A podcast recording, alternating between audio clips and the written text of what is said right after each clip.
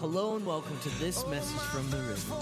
We hope that this message from Pastor Billy Pate inspires and challenges you towards a greater relationship with Jesus Christ. Now let's join Pastor Billy Pate for another exciting message. You said, Come to the river. Oh, lay yourself down. Man, it's good to be with you guys. Um, this morning, um, you know, you, how many of you remember last time I was here? Can you just raise your hand if you remember last time that I was here? Some of you are like, yeah, he looks a little different. You'll notice my head looks a little different. Last time I had hair, and people have been asking me the strangest questions. They've been asking me, you know, why, why did you shave your head? And I, it was puzzling to me because I, I told them, listen, I, I didn't shave my head. I just, the cool thing is, I got a growth spurt and I straight up just outgrew my hair. No, that's not true. That's not true. I, I started shaving my head, but the weirdest thing happens when you start shaving your head. You know, it's, it's kind of just like giving up. You know what I mean? It's like you keep just trying and trying and trying to, and, and finally you're just like, this is pointless, and you give up. You know, and that's what happened to me is I just gave up. It's like Pastor D, gave up, right? But I don't know if you have the same problem, Pastor. But the problem I have is I just can't throw away my comb. It's just you have, I mean, you have it your whole life. You know, you have a comb to comb your hair with, and and and then you start shaving your head, and you know, because you give up, and you're like, I just can't get rid of this comb. You know, I mean, no matter what I do, I just, I just, I keep the comb. I just can't part with it. So, some of you got that right. How many of you got that? hey, listen. Um, before I get started this morning, I'm going to tell you, please come by the table and visit us. We would love to meet you. I know that some of you in this church do support us on a monthly basis, and we're very thankful for that. As a matter of fact, this summer we'll be leaving at the end of May, and we'll be spending an extended amount of time in Rwanda from the end of May through the middle of August, just being there with our team on the ground. And we have four different teams coming to help us do ministry and uh, you guys are a part of that, so I want to say thank you. But also, we have to increase our monthly support in order to be able to handle that because that's three and a half months worth of preaching engagements that I won't have in order to raise money for our budget. So, uh, we have a thing going on right now. If you'll come by the table, we have cards back there like this. And if you decide at some point during the service, God speaks to you about partnering with us on a monthly basis, uh, just fill this card out at the table. My wife and son will be there. They can help you with that. And if you do, if you decide to partner with us today, you can choose something off the table just as our gift. We have books back there like this that I wrote a couple of years ago called Big. And it's simply just a book that will remind you how big God is in your life. Because if you're like me, sometimes I need to be reminded that what I'm going through, that God's bigger than that thing, right? So that hopefully this book will, will encourage you for that. And um, and then also there's T-shirts back there, and, and, it, like I said, just just feel free to choose one of those things as our gift to you. And then also, lastly, if you would please keep us in your prayers. A week from tomorrow, Bryce and I get on a plane. We'll be traveling to Rwanda to conduct three pastors' conferences just back to back. We're taking three other pastors with us from across the United States to help us train these pastors each time we go, we train anywhere from four to 400 to 1,000 pastors each trip. This time will be close to about 600. This is why this is important. We, this trip, we are getting as close as we, we can. It's, it's within a mile or two of the Congo border. We'll be inside Rwanda, but we'll be close to the Congo border. And we've invited these Congolese pastors that are living up in the jungles right now to come to this training because someone from the Western world, we don't know who it is yet, but it may be Europe, but somewhere a Western person has come into these villages and begin to give these pastors money to help them build their churches and help their families and things like that. But also, in the same tune, teaching them a doctrine that is a false doctrine. And so we're going to go in and try to, to correct that. So this is a very vital trip that we're going to be on. So please keep us in your prayers. Anytime, if you know what's going on in the world, you'll know anytime you get close to the Congo border, you're, it's, it can be dangerous.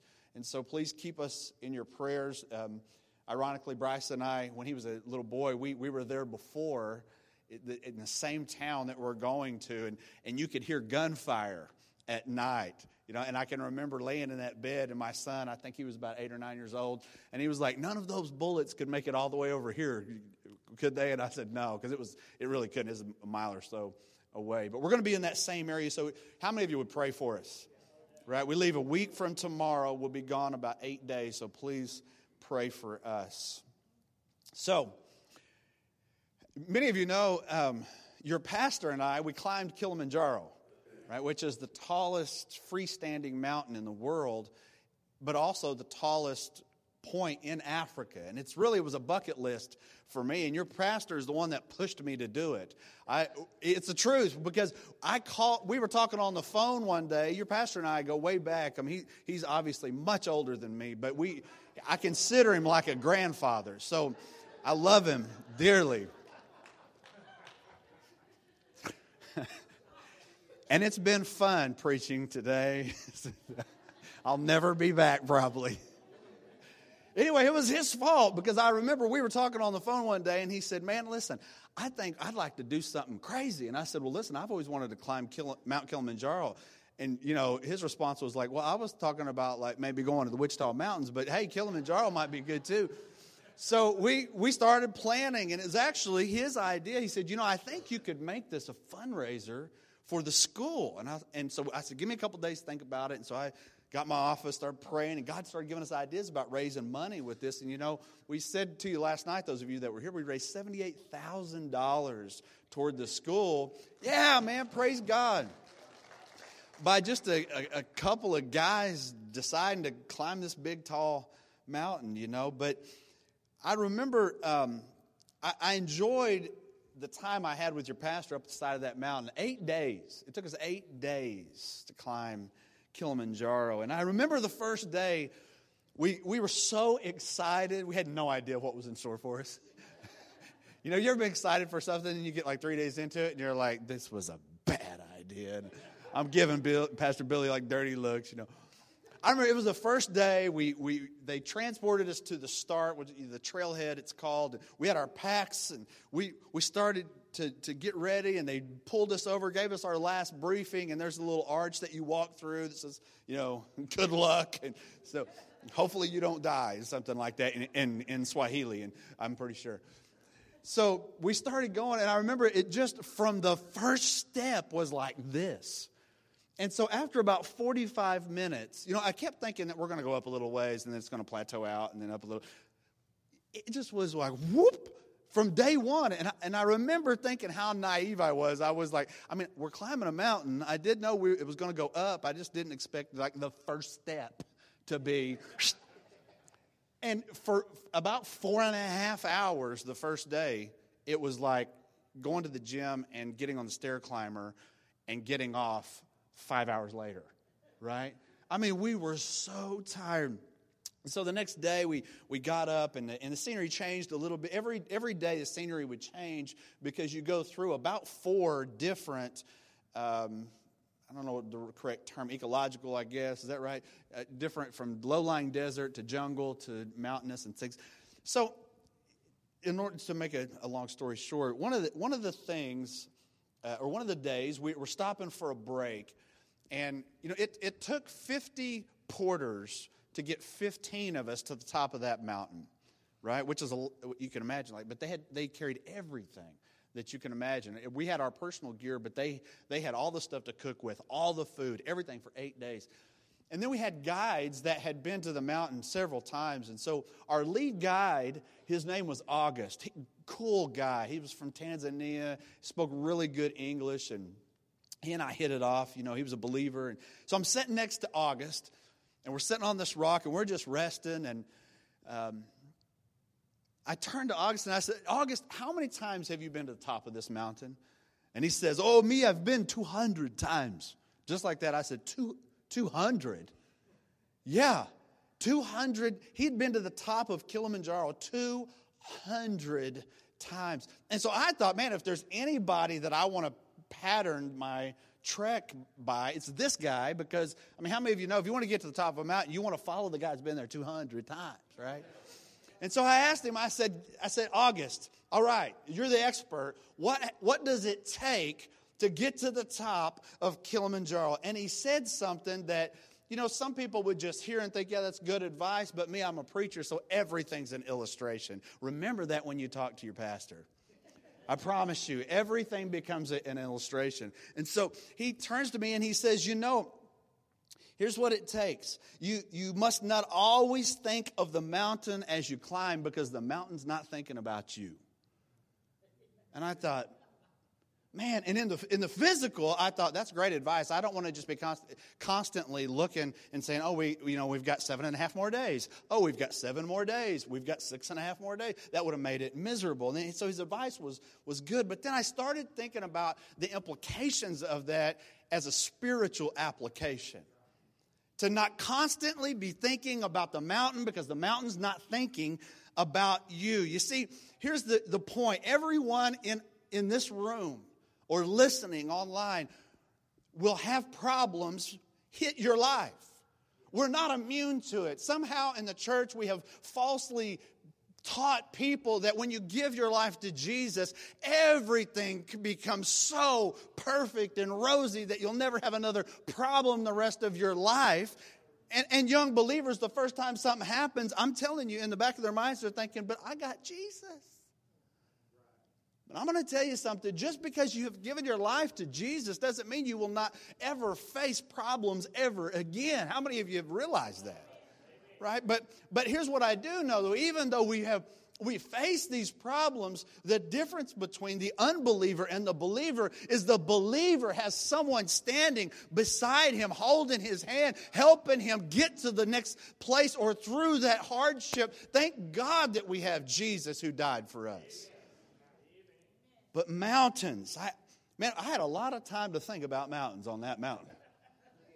Billy and I, we had a lot of conversations about mountains on the side of that mountain. A couple of them were, were one, or, one of us, I'm not sure which one, looking at the other one and saying, Why did we do this? Side of that mountain. You know, some mountains, they can be spoken to. And we know that from the Bible because Jesus tells us in Mark 11 23, Truly I tell you, if anyone says to this mountain, Go throw yourself into the sea, and does not doubt in their heart, but believes that what they say will happen, it will be done for them. And I've done that before, haven't you? Man, I've spoken, I've shouted, I've cried, I've pleaded, I've spoken to a mountain till I was hoarse in the throat about some mountains in my life. You ever have done that? And I'm not discarding the word. We know the word of God is true in every capacity. But have you ever screamed and pleaded and spoke and had all the faith in you to a mountain and that mountain is just still looking at you? What do you do then? See, some mountains can even be avoided by going around them. Sometimes we find ourselves on a mountain or in the middle of a problem that we put ourselves there. How many of you know? Some of you look at not me, I ain't never done that. No, I've, I've been in problems before sometimes that, that I, I look around I'm like, I, I put myself here. I could have I could have went around this mountain and here I'm on the side of this, got this problem facing my life, and my God, I'm trying to blame it on anybody, but when I look in the mirror, I realize it's me. I did it. My stupidity put that myself on the side of this mountain. What do you do when you when you've spoken to the mountain and nothing happens? What do you do when you can't go around? You ever been driving to maybe the west coast? There's certain mountain ranges you can't go around. You have to go over the top of the mountain. What do you do? Here's my, here's my question for you this morning. What do you do when mountains don't move? What do you do? When you've spoken to them and you've tried to go around them and you can't go around them and there's no choice but to go over the top of this mountain, what do you do when mountains don't move? I think you should remember what August said don't think about the mountain, it's not thinking about you. You see, some people only think of their problems. But what I want you to know is that whatever you focus on, it's going to get bigger. You know, I wish I started to ask Pastor Billy about uh, those magnifying glasses I saw last night on all the tables. I wish I would have brought one up here, but you have seen them before. You know, you take a magnifying glass out, you just look at something real close, man, it looks huge, right? I mean, do you know when you were a kid, you ever take one of those and look at like a caterpillar? Caterpillar, you know, they're a little cute and fuzzy. Put it under a, you know, under a magnifying glass, that thing starts looking scary. Uh, how many of you know what I'm talking about? That's the truth. That's the truth. You see, what you focus on only becomes bigger. Focusing on problems makes you notice more problems. Let me give you an idea. How, ladies, how many of you at home right now, you've got that makeup mirror that should not even be sold, that you, you flip it around from the regular view to, the, to that curved view, and now you start seeing stuff that you're like, when did that happen? How many of come on, raise your hands. You got that one at home. Okay, now, because we're in church, we're going to get real honest. Men, how many times have you accidentally sat down in front of that mirror? Yeah. I I will stay away from that mirror. I sit down and just will flip that thing around because I just have something, you know, just a little, just a, like, man, what is that? I feel something on my side of my face. And I'll go in there and sit down and flip that thing around. And 20 minutes later, I come looking out like I've been in a fist fight. My wife's like, "What in the world? Whatever." It just was. It just was a little thing. And what did I do? I focused on that tiny little thing that nobody else even noticed, and I picked it and festered it and, and talked about it and called my Aunt Susie, and you don't believe what they're doing down there. And you just kept talking and talking and picking and picking and making it worse and worse and worse until finally something that was tiny has become big. You see, you can't always think about the mountain because that mountain is not thinking about you. You know what you need to think about? You need to think about your next step.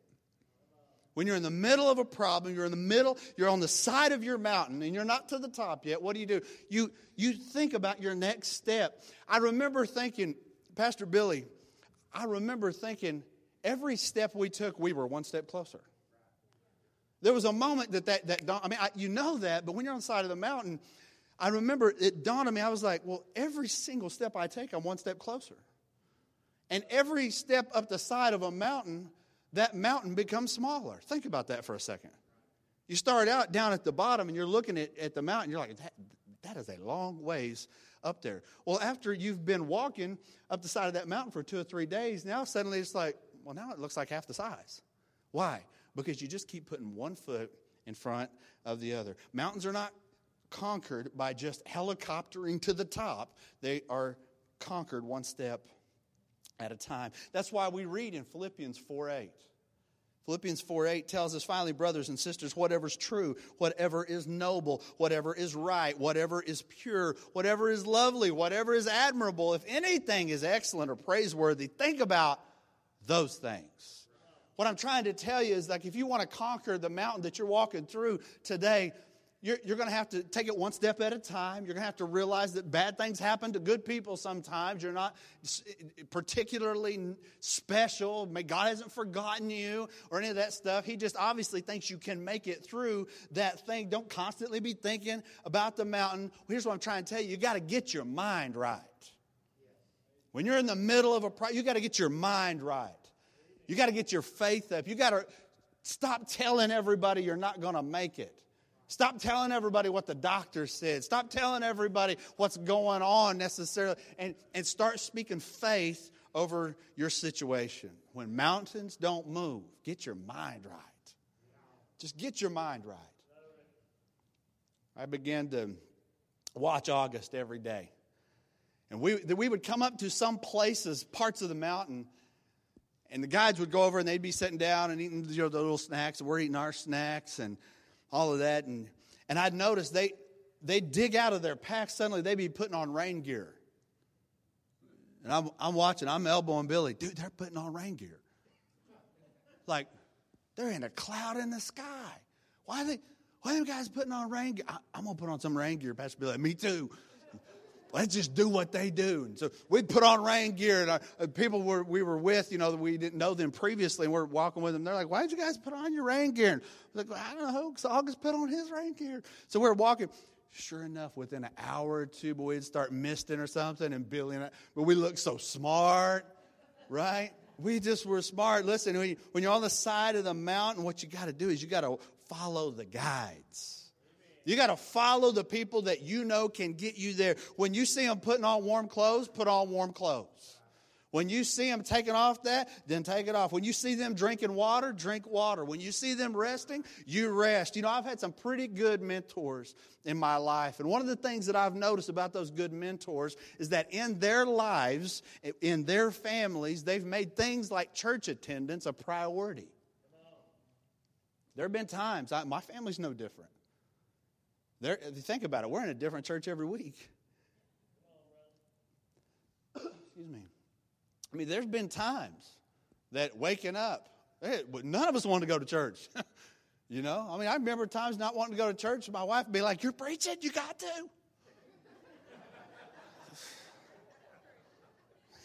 and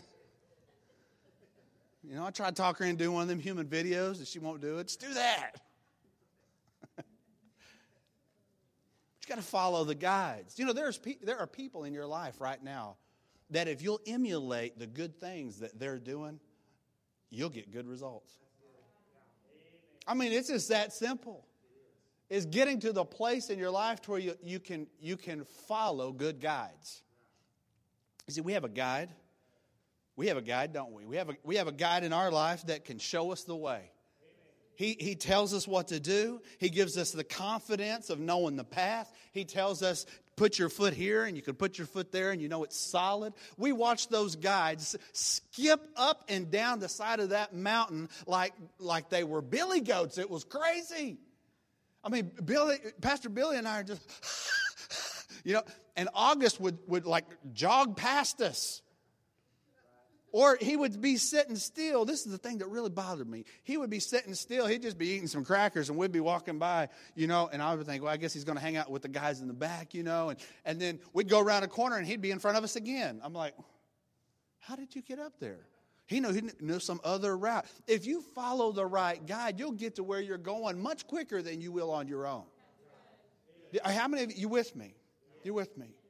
Follow the guides. You see, we have a guide. We have a guide. And that guide sent his son Jesus to die for us, that if we would put our faith in him, that we could have eternal life. Talk about needing a way.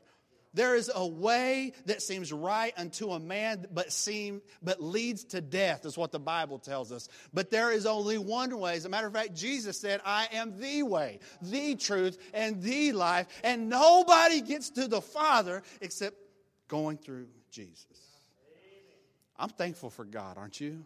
I'm thankful He sent the guide to lead me to heaven. That if I just do what He says and I follow in His steps and I believe in Him, I have a good guide. Psalms 37 23 says, The Lord makes firm. Say, make firm. Think about it. if you're climbing a mountain, you want to step on firm ground, right?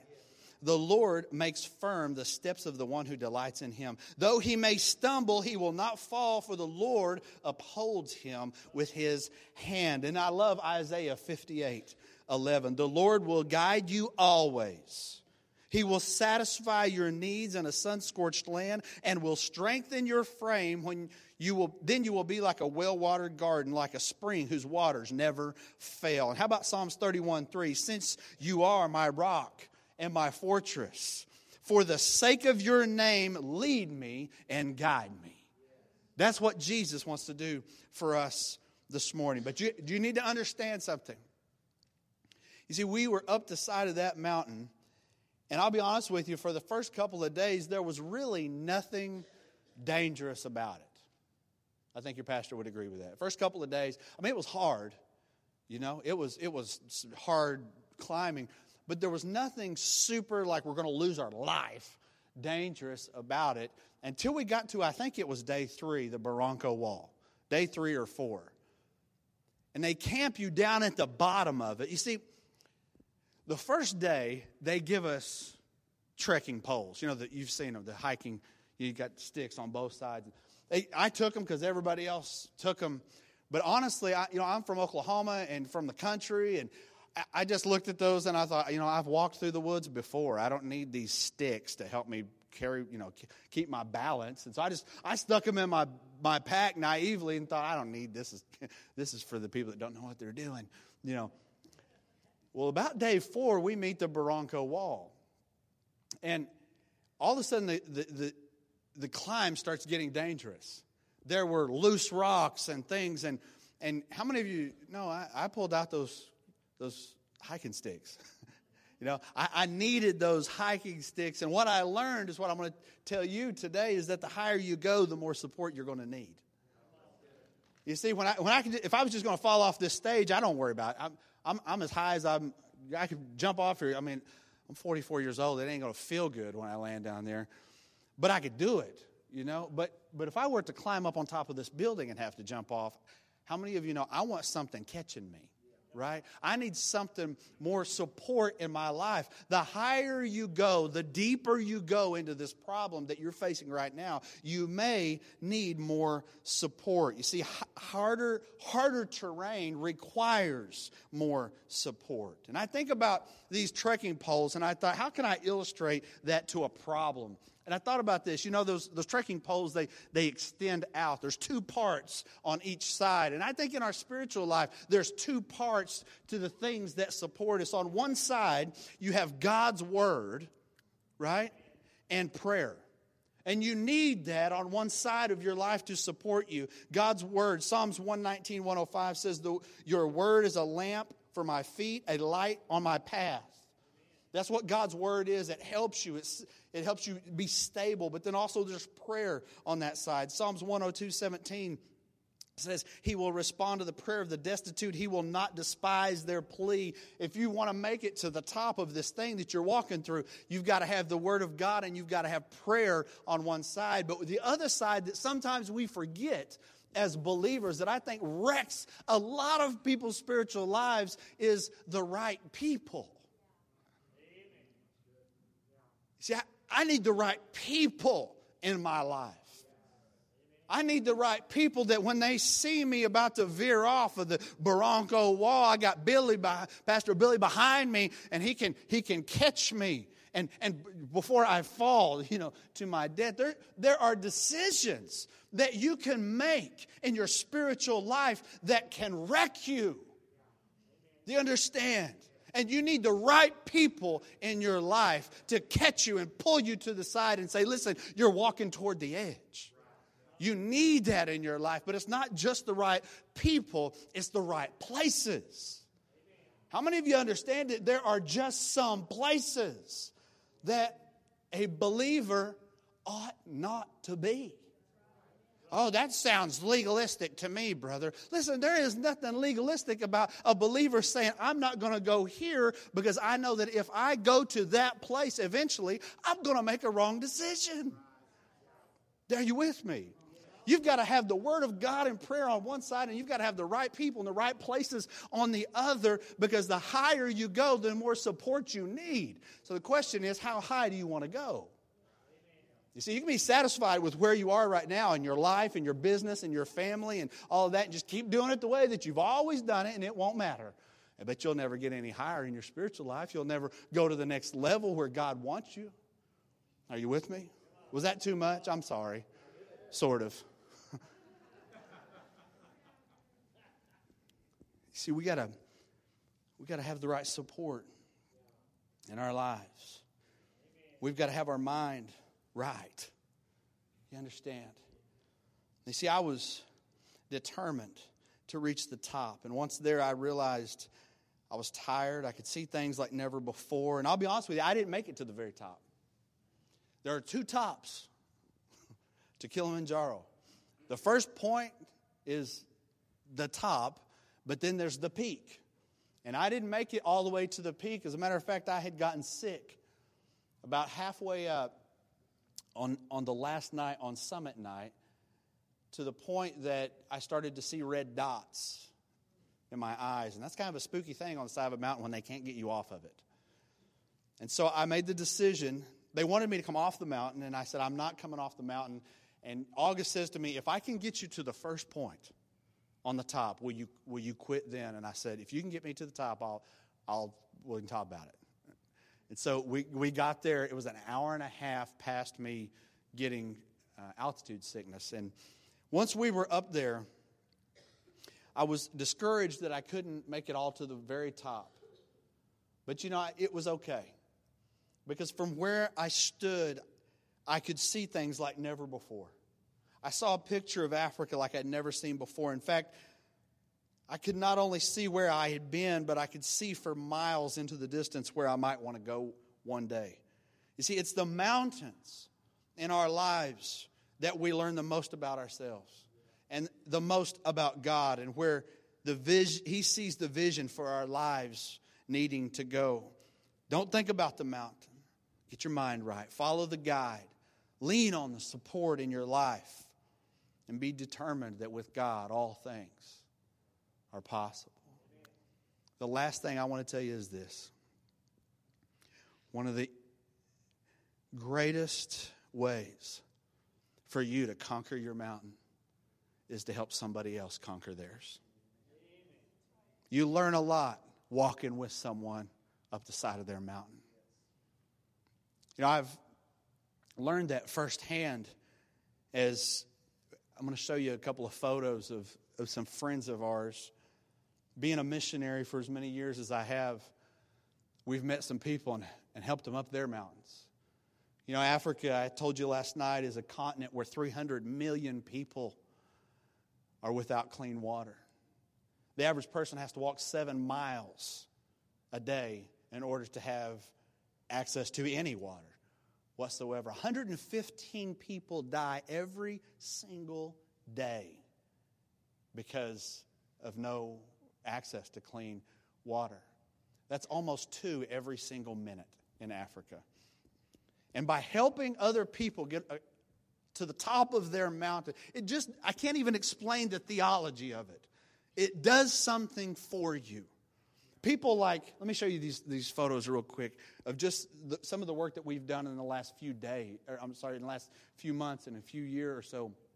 You see these people on both sides. They're, they're in a refugee camp. That crowd was 35 or 40,000 people. They're refugees that we have the opportunity to go in and minister the gospel to them and, and give them relief goods. And it all happened because we were just not afraid to ask the UN to go in to help them. Like, what, listen, what does a small town kid who graduated with 36 people, a town of 900, have any business standing in front of 40,000 refugees that are living in tents? What could he possibly tell them? Do you know what you tell them? You tell them, God has not forgotten you. You see, sometimes you just have to help other people get to the top of their mountain. Let me show you another photo, and I'm going to go through these very quickly. This is a piece of equipment that we just started using on the field. It, projects the Jesus film, which is Jesus' life, basically in a 30 minute version, uh, animated. It's a, it's a movie, and it's in their local language. And so for uh, $3,000, we, we pack these, and I'm taking the first one on this trip that my son and I are going on in just uh, a week. And we deliver that to local evangelists after we've trained them, and they can take this, it's solar powered, up into the mountains in Rwanda and East Africa, and get, people get saved by the thousands. Why do we do that? Because sometimes you just got to help people get to the top of their mountain. Let me show you another one. I'm going to I'm going to burn through these quick. You see that really handsome guy on the right there? That's your pastor as he helped deliver food to this village. Why in the world would we do that? I think you know by now because sometimes you just got to help other people get to the top of their mountain. Let me show you another one. This is Judith, and that was her face after we gave her goats that day because she's a survivor from the genocide that happened in Rwanda. She lives by herself, and her house leaks, and she has trouble sometimes having enough to eat, and so we gave her a goat. Let me show you that was her house. That's Judith. That was when we first met her. Matter of fact, that is the day that I met her. She allowed me to take her photo. Listen, nobody should have to live in those conditions. So I told a few friends, and they cared about getting people to the top of their mountain. And they came and they began to repair the houses in the village. And then let me show you the next one. This is Judith's house today. Why? Why?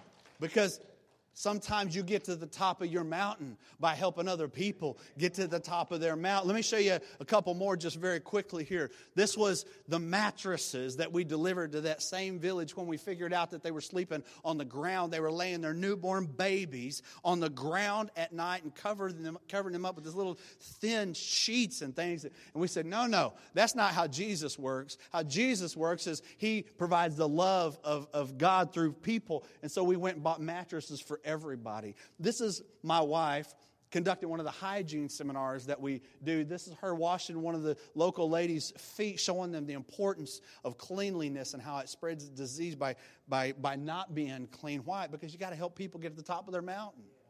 You're starting to see, see the theme here, right?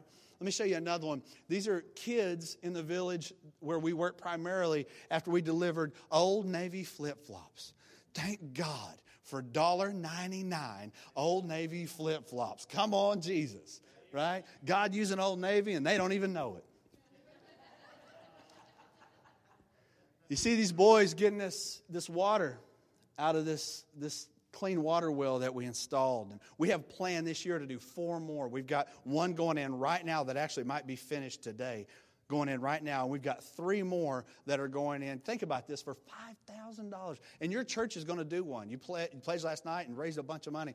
Your church is going to be responsible for bring, giving clean water to an entire village this year. Think about that. I mean, come on, let's give Jesus a round of applause. It's going to be incredible. I think I've got one more. Is that right? How many I got more? Pastors' conferences, which Bryce and I, two more after this. Uh, Uh, we'll be do, training about that many times three in the next week and a half or so. Church that we built last year and the team from Tennessee that came to help us build it. Church, listen. One of the easiest ways to get to the top of the mountain sometimes is just help somebody else get to the top of theirs. You guys are in a series, and I don't know if it was a series, but I know you're in a season of, of understanding the vision of your church and being able to give toward that. And I'm going to tell you, you're looking at a guy that gets to look into the faces of the people that your vision will impact. When pastor stands up here and he asks you to give for missions or he asks you to, to give for this or give for that it's because i know your pastor. I've known him for years. He's a, one of my best friends he's got a heart for the lost everyone he partners with is people that are concerned about souls and so today i don't want to get down off this stage without giving you an opportunity to make your soul right and so I want to ask you, with every head bowed and every eye closed, before we turn it back over to Pastor, I, I want to ask you, with nobody looking around, this is between you and God. If you're here this morning and you would say, Jerod, I, I have not really been living my life in a way that's pleasing to God. I haven't had the guides in my life that I need. I, I for sure don't have my mind right. As a matter of fact, I've been real close to giving up on God because I thought He forgot me in the middle of all this. If that's you today, I want to pray for you. I'm not going to call you forward, and I'm not going to embarrass you, and I'm not going to single you out or any of that. That's not my style. But just between you and God, right there, if that's you, and you just say, Man, I, I need a rekindled faith for my Savior, if that's you, all across this room on the count of three. I just want you to put your hand up and write back down. And it's not because I'm counting, it's just because it's just a movement of faith between you and God. So if that's you, don't look around, just respond with how God is, is dealing with your heart right now. On the count of three, are you ready? One, two, three. Come on, right now, hands up. Thank you. People are bra- being brave. Thank you. I'm going to pray for you in just a moment. We're going to all pray together, but I also want to ask those that you'd say, I've never given my life to Jesus, and today I'm ready. God sent his son Jesus to die on the cross so that you wouldn't have to live eternity in hell, that you could live eternity in heaven with him. And if you believe that Jesus died on the cross and that he was raised from the dead, the Bible says that you can be saved. So if you believe that Jesus died for you and you believe he was raised from the dead and you're willing to, to repent of your sin and, and begin to follow God, if that's you, again, no embarrassment, nobody looking around, but on the count of three, are you ready? One, two, three. Come on, hands up. Thank you. Thank you. Who else? Come on, you were supposed to raise your hand and you didn't. Now's your time. Right now. Come on. One, two, three. Come on. Yeah. Thank you, Jesus. I want us to pray this just as a church family. Will you pray with me? Lord Jesus, I believe in you. I believe you died for me. I believe you were raised from the dead. My way is not working. I put all my faith in you today. I repent of my sin.